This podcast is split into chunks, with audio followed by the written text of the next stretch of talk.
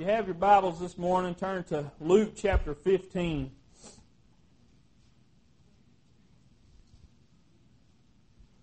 Luke chapter 15. We're going to start reading in verse 17. This is the about the prodigal son. Most of you've probably heard the story or read it before. We're going to start kind of in the middle of it. Verse 17 starts out and says, When he came to himself, before I go any further, how many of y'all have done something you shouldn't have done, and all of a sudden in the middle of it, you kind of come to yourself and said, Man, I shouldn't have done that. What was I thinking? I knew better than that. And when he came to himself, he said, How many hired servants of my father's have bread enough and to spare? And I perish with hunger. I will arise and go to my father and will say unto him, Father, I have sinned against heaven and before thee, and am no more worthy to be called thy son. Make me as one of thy, thy hired servants. And he arose and came to his father, and when he was yet a great way off, his father saw him, and had compassion, and ran, and fell on his neck and kissed him. And the son said unto him, Father, I have sinned against heaven and in thy sight, and no more worthy to be called thy son. And the father said to his servants, Bring forth the best robe, and put it on him. Put a ring on his hand, and then shoes on his feet.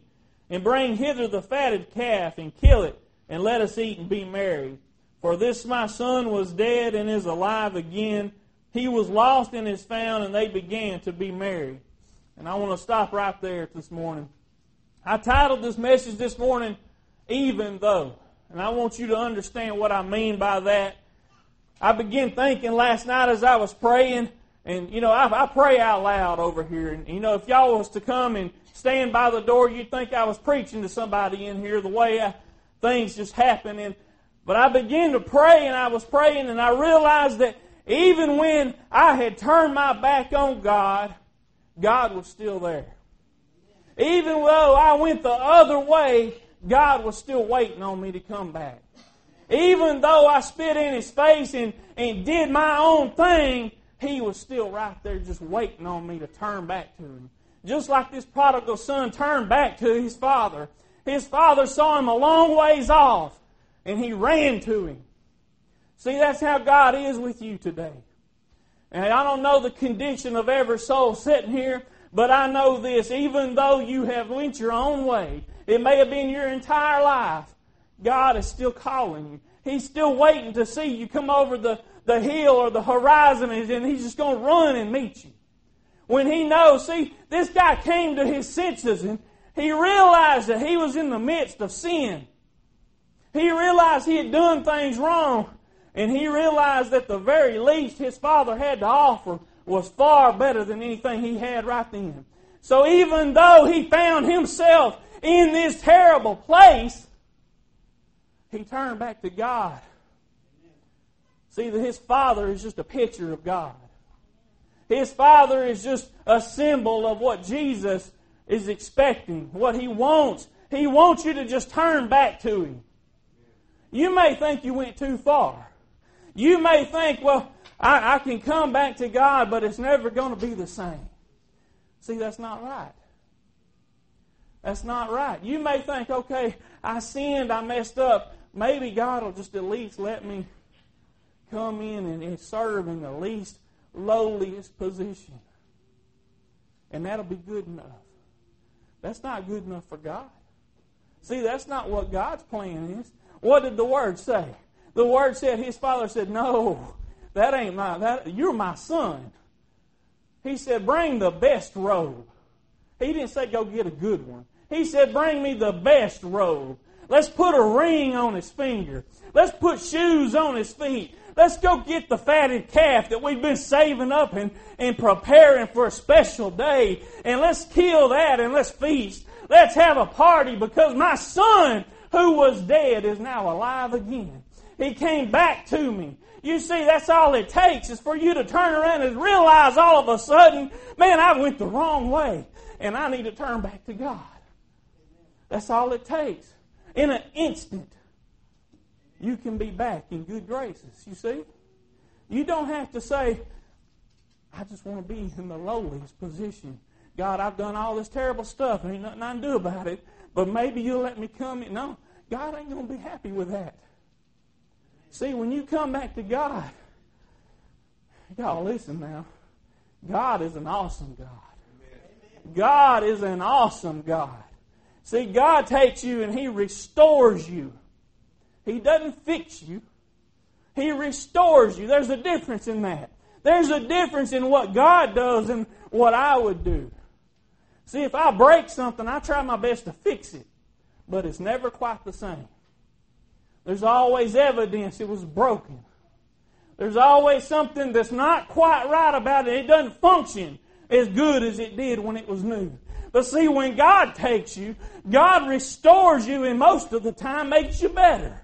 He puts something else in you you didn't have before because you're now at a place He can work on you. You're at a place He can work in you. Eh, you're at a place He can impart new things to you because your spirit is in the right state of mind. You're in the place where you can receive something from God now all of a sudden. You see, we come to God prideful and full of ourselves sometimes and say, God, I know this is the right thing to do. If you'll just forgive me, everything will be fine. That's full of pride. That's not the way He wants you to come. You know, sometimes God will take what He can get because He knows there's a process. See, the end result needs to be humbleness. The end result needs to be you acknowledging, just like this prodigal son. This prodigal son said, Look at where I'm at. I'm eating with the pigs. Literally. You know, he was supposed to be feeding the pigs. But he was there eating with them because that's all he had. He realized how far he had fallen and that it was sin. See, understand now. It wasn't just that he realized he was in a terrible position and needed help. He realized what got him there. He came to himself. He came to his senses and understood, I have sinned and repented. He went to his father and said, Father, I have sinned. Will you just please bring me, take me in? I just want food to eat. I want a place to stay. It's all he wanted. See, that's how we need to come to God. We need to come to God not expecting something, but saying, God, just, just heal me. Just restore me. Just redeem me. See, re- replenish what I've lost, what I've just dumped, and, and get done away with. How many of y'all have ever just done away with what God blessed you with? God has worked in my life so many times. Listen, I was back there last night. I looked on the wall, and I've got my certificate of license for the ministry, and I looked at the date, and it said September of 1992. Do y'all realize I left for the Army in August of 1993? And before that, I was already in what they called the delayed entry program before I ever graduated school, just a few months after I accepted the call to preach. And I looked at that and I said, God, what in the world was going through my mind? What was I thinking? You see, but God was leading me into a place of preparation. Now, listen, I'm not going to tell y'all that everything that happened to me in the army was because God ordained it. And what I want to tell y'all though is that there was a big part of my life in the army was was uh, in, conducive to this is that I turned my back away from God and went my own direction. And I regret every minute of it. Why? Because I realized that that I wanted better? No, it had nothing to do with that. I look back and I see I wasted God's time. I wasted time that He could have been not only blessing me, but blessing other people through me. And I just threw it away. But see, there was another time. I don't remember the date. I don't have anything to write it down and record it with. But I know there was another time when I said, wait a minute. God called me to preach. Wait a minute. I've been living in sin. See, even though, y'all understand even though now, don't you? Even though I turned away from God, even though I allowed sin in my life and not only allowed it to be around me, but took part in it and actively, actively sought after it. Even though I turned my back on God, He was waiting for me to turn back to Him. And you know what? There was even times, you know, you can turn your back on somebody, but there was times God would step around the other side and say, I'm still here. You see, God wanted me. What? See, God wanted me. And He was willing to wait to get me. You know, during that time, I still would repent of my sins. But I wasn't ready to give it up. I just knew that's what I was supposed to do. So even though I, I took lightly what Jesus had done for me, even though I didn't understand what God wanted from me, God was still there. God was still protecting me. God was still calling me. God was still still trying to just woo me. Y'all know something about romance, especially you women. Most of those guys don't understand it. But there's a time when you're when you first start dating, before you ever get married, and it's just like you want to do everything you can to please that other person. You just want to woo them. You want them to say, the first thing they think of when they wake up in the morning is you. That's what you want. See, that's what God does to us. Even though we could care less, we go the other way, and God's just like, oh, come on, please. Come on, look, I'm doing this for you. I'm trying to help you. I want to bless you. I want to do so much with you. Just come back to me.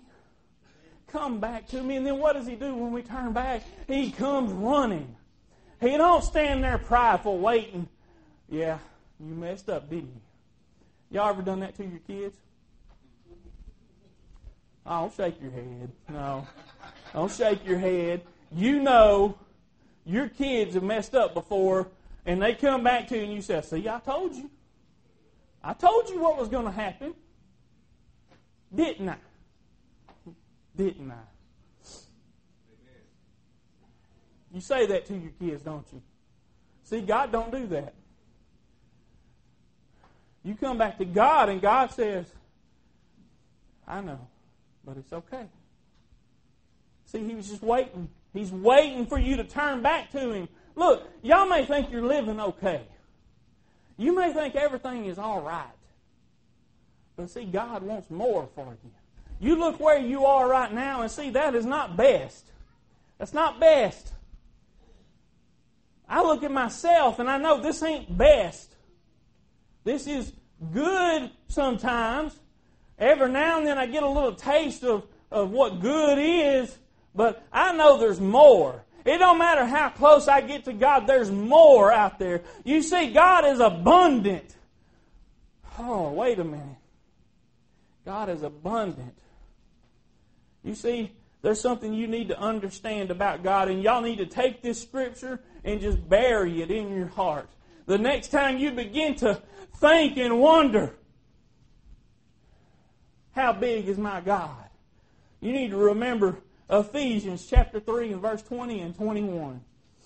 He says, Now unto him that is able to do exceeding abundantly above all that we ask or think, according to the power that worketh in us.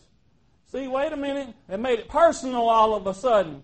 See, the power that can be at work in you is what is necessary for Him to do exceeding and abundantly above what you can ask. See, I can ask a lot. But wait a minute. He said, or think. There's a whole lot of things I think of that I never ask. See, he said he can do exceeding abundantly above what we can ask or think. You may think there ain't no hope. You may think you're in a place God can't restore you. You may think you've went just a little too far, and if you can just come back and be a hired servant and live out in the servants' quarters and eat the leftovers that they have, maybe that'll be good enough to get me by. But see, God is an excellent God. God is mighty and righteous and great and greatly to be praised. And when you come back to Him, He doesn't say, no, don't go, go out there and live with the servants. No, that ain't what He says. He says, come into my house. Put on the best robe I got. Put on this ring on your finger. Put some nice shoes on your feet because you are my son. You were dead, but now you're alive. See, when you come to Him, He bestows upon you this wonderful supernatural life. I don't think y'all understand. I don't think you understand.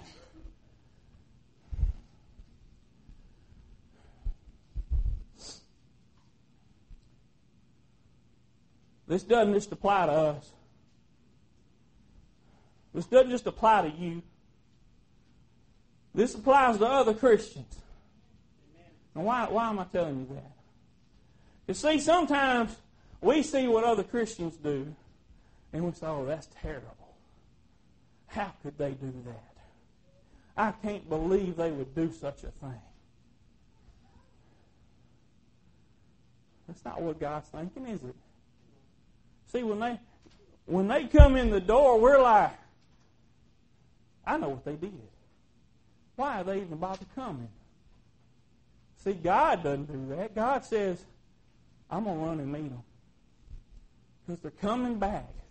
How many of y'all have sinned? Oh, man, everybody in here has sinned. See, I've got, I know somebody. I am just going to leave it there. I know somebody. I know somebody that cheated on his wife.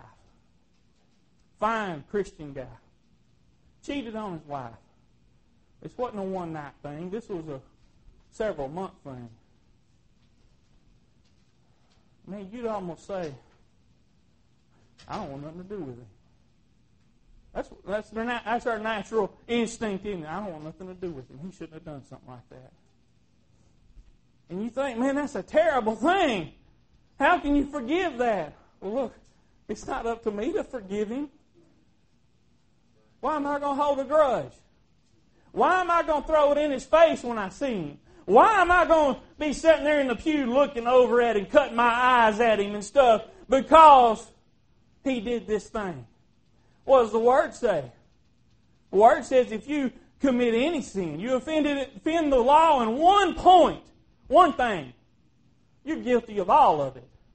So you see, his sin may be bad in human eyes, and it's bad in God's eyes,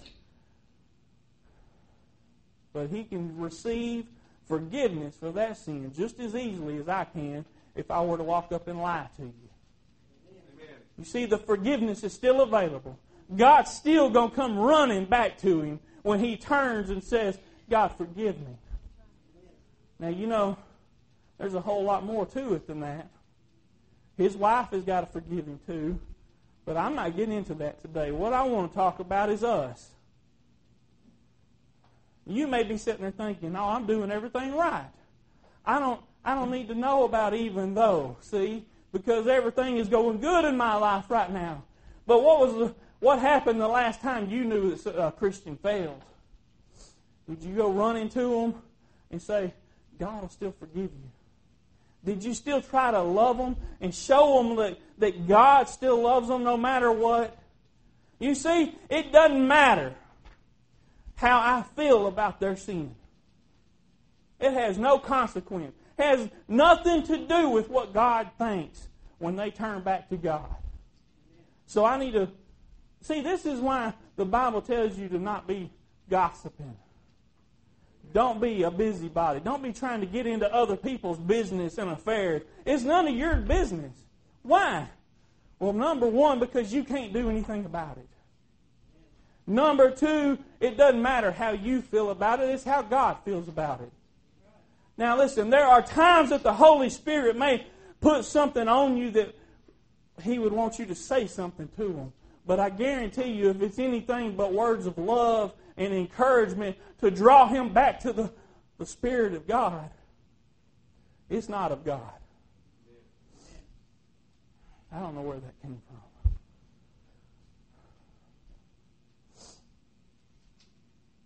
But you know what? I know what God put in my heart. And I know He wouldn't put it in my heart if it wasn't because there's going to be somebody here today that needed to hear it. And I have to believe that there's somebody here today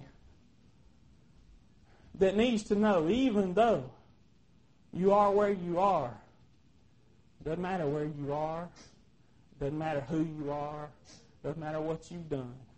What matters is who He is and where He is and what He's done. You see, He's the one that's provided the way back. Understand that now. Understand that. Jesus didn't die on the cross as a reaction. There wasn't a reaction. What does that mean? See, God wasn't trying to fix something. He wasn't trying to just do some make some kind of plan in reaction to sin. He had this thing planned out from the beginning. The Word says that the Lamb of God was slain before the foundations of the world. You understand that? See, time doesn't mean anything to God. When He laid out this plan, He was making a way for you to come to Him. Man, ain't that awesome? You see, it wasn't a reaction that says, oh, I better do something. No, He said, yeah, I know that was coming. See, the minute he gave you the, the right to choose something other than him, he knew there's going to be a way that you're going to go away from him. And he's got to make a way back to him. That ought to touch you in your heart to know that God thought and cared enough about you to make a way. To think ahead of time, to, to take thoughtful consideration for you so that you could come back to Him. He cared enough.